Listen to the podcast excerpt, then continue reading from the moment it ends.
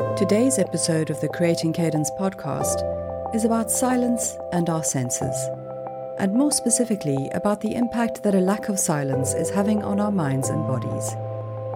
Our working styles and current social and physical environments are also waging war on our senses. Hi, and welcome to episode 12 of Creating Cadence, a podcast for life and work in motion. I'm your host, Mish Bondizio. If you haven't been following along, here's a bit about me. I'm a writer, business coach, consultant, and performance mentor, and the founder of Growth Sessions. In a past life, I was a communications consultant and project manager for more than 20 years. The Creating Cadence podcast is an accompaniment to Growth Sessions and supports my mission to help people activate more of their potential, both in themselves and in their businesses. I want to help people to build better work life cadence so that they can lead more extraordinary lives in full color.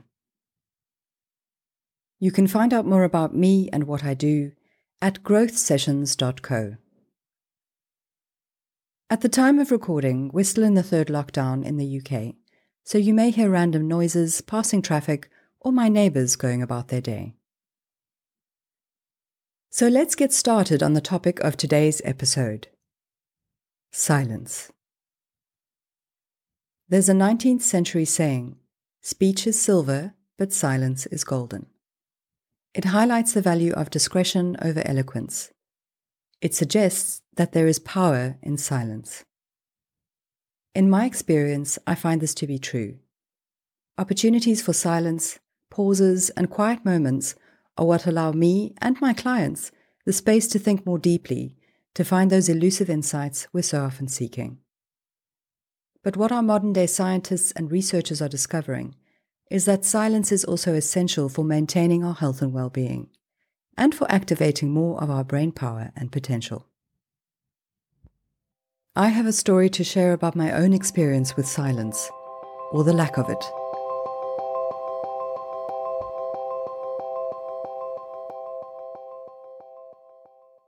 Many years ago now, for a time I lived in London, England, and for a year of that time I lived near Brockwell Park with my then boyfriend on a very busy and noisy road. The bus, with the squeaky brakes, used to stop right outside our apartment block at all hours of the day and night, waking us up. Our neighbour upstairs worked odd shifts and would tramp up the wooden stairs in her noisy clogs at two in the morning, and then stomp around her sitting room for an hour which was right above our bedroom. I remember being constantly tired, irritated, and agitated due to this excess of noise. It created an underlying layer of grating stress in my day to day. This was in part because I'm what is known as an HSP, or highly sensitive person. This is a recognized physiological condition that occurs in about 20% of us humans. There are several different characteristics that can be associated with the condition, but basically, being an HSP means that a person has an increased or deeper central nervous system sensitivity to certain physical, emotional, or social stimuli. If an HSP regularly encounters these triggers, the sensitivity can lead to increased stress, anxiety, and even depression.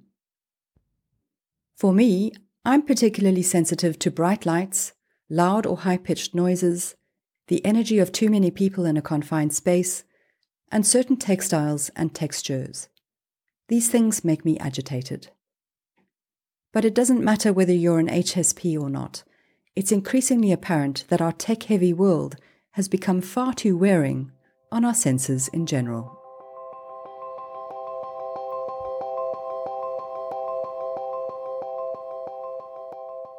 Studies have found that lots of noise in our environment can be linked to elevated cortisol levels, high blood pressure, poor sleep, and heart disease.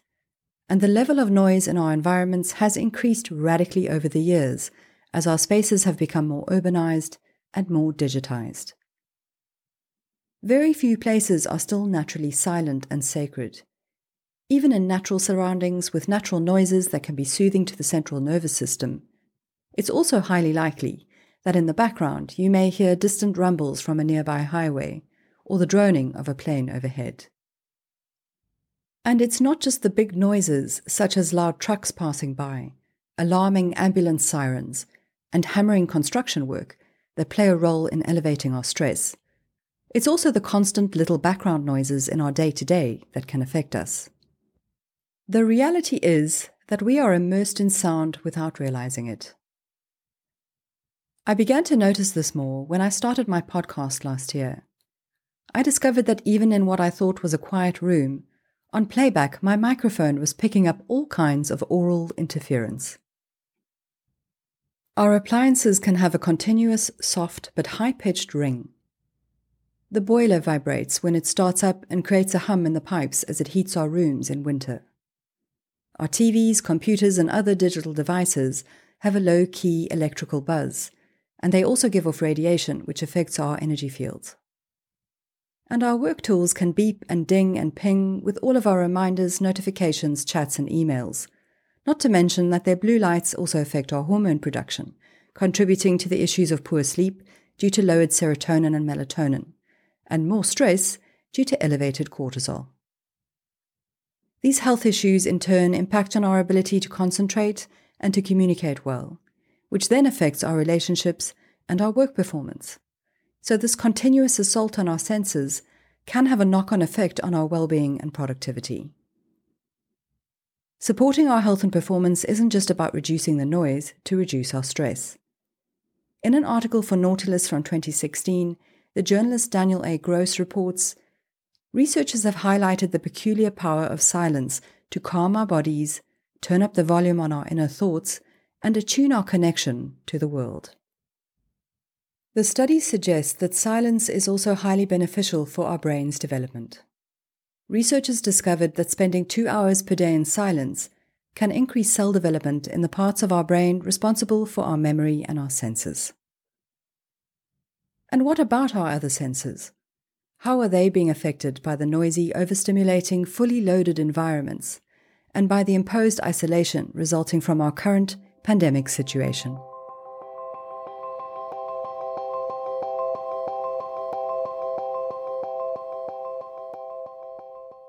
Visually, our eyes are taking strain as we're spending too much time in front of screens and devices.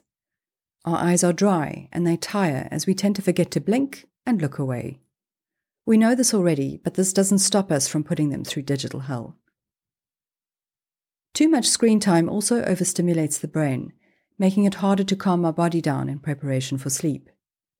Personally, I find that if I'm not offline by 8 pm, it can take three or four hours for my central nervous system and my brain to feel relaxed enough to contemplate sleep. And this is with nighttime meditation and sleep supplements. So, Zoom fatigue is real.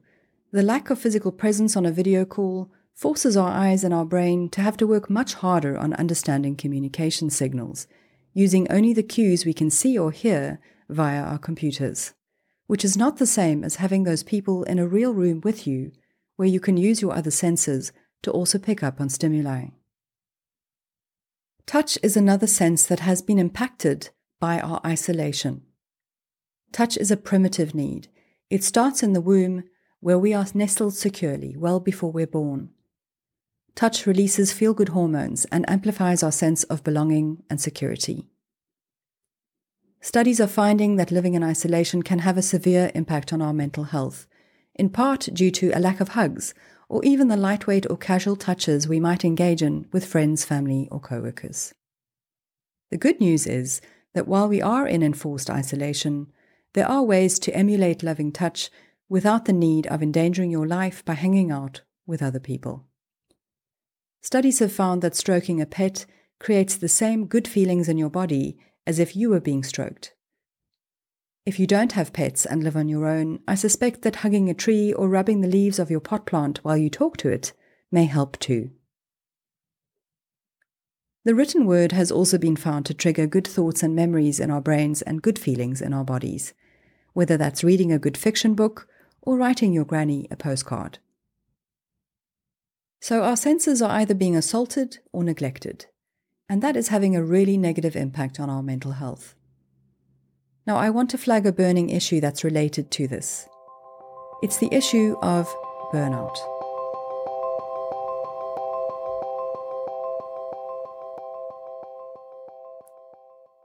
In her article on the burnout crises for Harvard Business Review, Jennifer Moss writes Zoom burnout is just a new manifestation of a bad workplace practice on overdrive.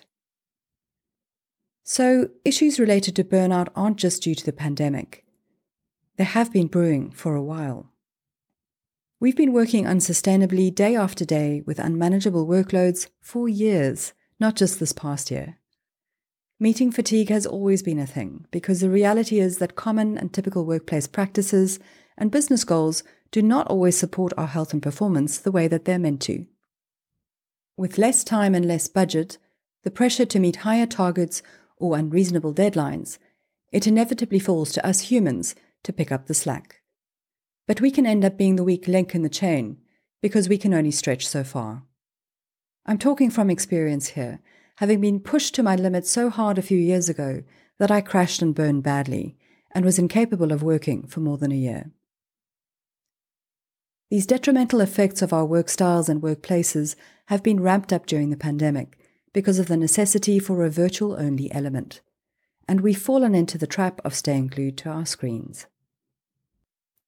In our current circumstances, many of us are working from home whilst homeschooling, caring for family members, and trying to fit in all those other responsibilities into our workday. There is very little separation, and we are essentially living at work, to borrow a phrase recently used on Instagram by the author and FlexiWork campaigner Anna Whitehouse. It's not healthy or sustainable over the long term to attempt to be functioning this way, unless we can adapt our habits to support our brains and our bodies better. The burnout crisis is real, as Jennifer Moss's article for the Harvard Business Review reveals. We really cannot continue in this way. As things start to open up in the world in coming months and digits cross that all goes to plan, there is the risk that we will take the noise and all the digital clutter and the unsupportive habits that we've developed in the past pandemic year with us into whatever future workplace scenario waits for us. Now is the time to separate what works from what doesn't. This is the time to give some long, hard thought to how you want to work going forward. Remember, you do have a choice here. We need to do this because the way that most of us are working now is just not working. And if we go back to the theme of this episode and consider the impact that noise, both digital and otherwise, has on our psyche and our sensibilities, our performance and our productivity, let's give some thought to how we can incorporate more silent moments into our days and more quiet time into how we live and work. Because that's going to help support our overstimulated minds to perform at their best both in the present and in the future. As Daniel Gross writes in his Nautilus article, freedom from noise and goal directed tasks unites the quiet without and within, allowing our conscious workspace to do its thing, to weave ourselves into the world, to discover where we fit in. That's the power of silence. I hope this episode inspires you to find better ways to support your inner peace and your outer pause in your busy days. I also host Q&As on this podcast. So if you have a question relating to productivity, well-being or remote work, or want to flag the challenges you're experiencing with your focus, work performance or culture, then please do write in to hello at growthsessions.co. I'd like to know what's happening in your world of work and life. Likewise, if you've found solutions to support your work better in current times, then please do share your experience too this is a learning platform where we can all learn ways to improve on what we're doing. Thanks for listening. Until next time, please take care out there, be brave, think big, and keep moving forwards, one step at a time. Bye for now.